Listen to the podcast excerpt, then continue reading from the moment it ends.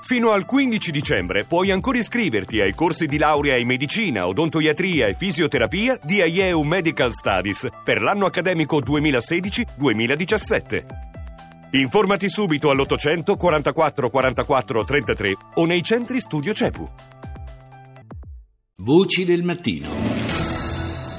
Iniziamo subito da Cuba questa mattina dove è in corso il lungo addio a Fidel Castro. Ai funerali di domani non ci saranno né Barack Obama né Joe Biden. A La Habana è invece giunto il presidente del Venezuela Nicolás Maduro e sono molti i leader e le delegazioni dei paesi sudamericani in arrivo per l'addio al leader massimo. A Cuba c'è il nostro inviato Enzo Arceri che adesso è collegato con noi. Enzo, a te. Sì, buongiorno, trasmettiamo dall'autopista centrale la, mm, la, strada che taglia in due l'isola di Cuba che porta da La Habana a Santiago dove sono attese tra poche ore urne, l'urna che contiene le ceneri di Castro, il corteo, la carovana della libertà, così è stata battezzata, che ha compiuto questo viaggio a ritroso lungo le tappe di quello che è stato eh, il cammino rivoluzionario che ha condotto l'insurrezione, che ha condotto alla presa del potere di Fidel Castro.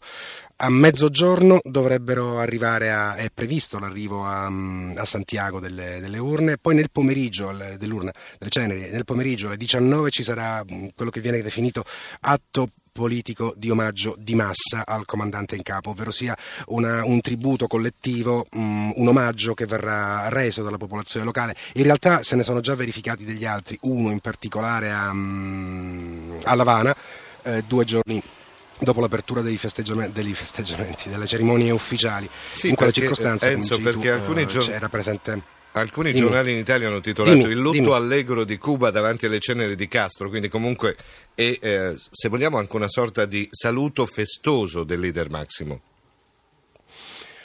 Uh, festoso, in tutta franchezza, credo che sia eccessivo. eccessivo. Mm. Diciamo che eh, c'è una. Um, il fatto che Castro, benché da otto anni, avesse, avesse, comunque lasciato la redini del potere a suo fratello Raul, era una figura che per 57 anni ha occupato tutto lo spazio pubblico, lo spazio mediatico.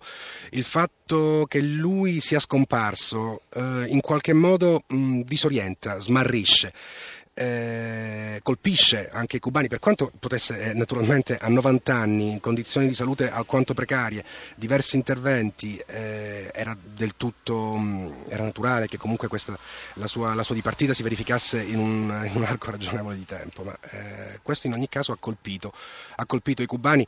Ehm, Diciamo che al di là di quelle che sono state le celebrazioni ufficiali, al di là di quello che è ehm, come viene presentata, come viene proposta, come viene raccontata dai, dai media, in più di una circostanza si sfocia diciamo, in, un, in, un, grottesco culto alla personalità. Mm, posso citarti oggi un articolo del Gramma che è l'organo del partito, sì. del partito, Comunista Cubano in cui si parlava del gigante che si batteva contro gli uragani.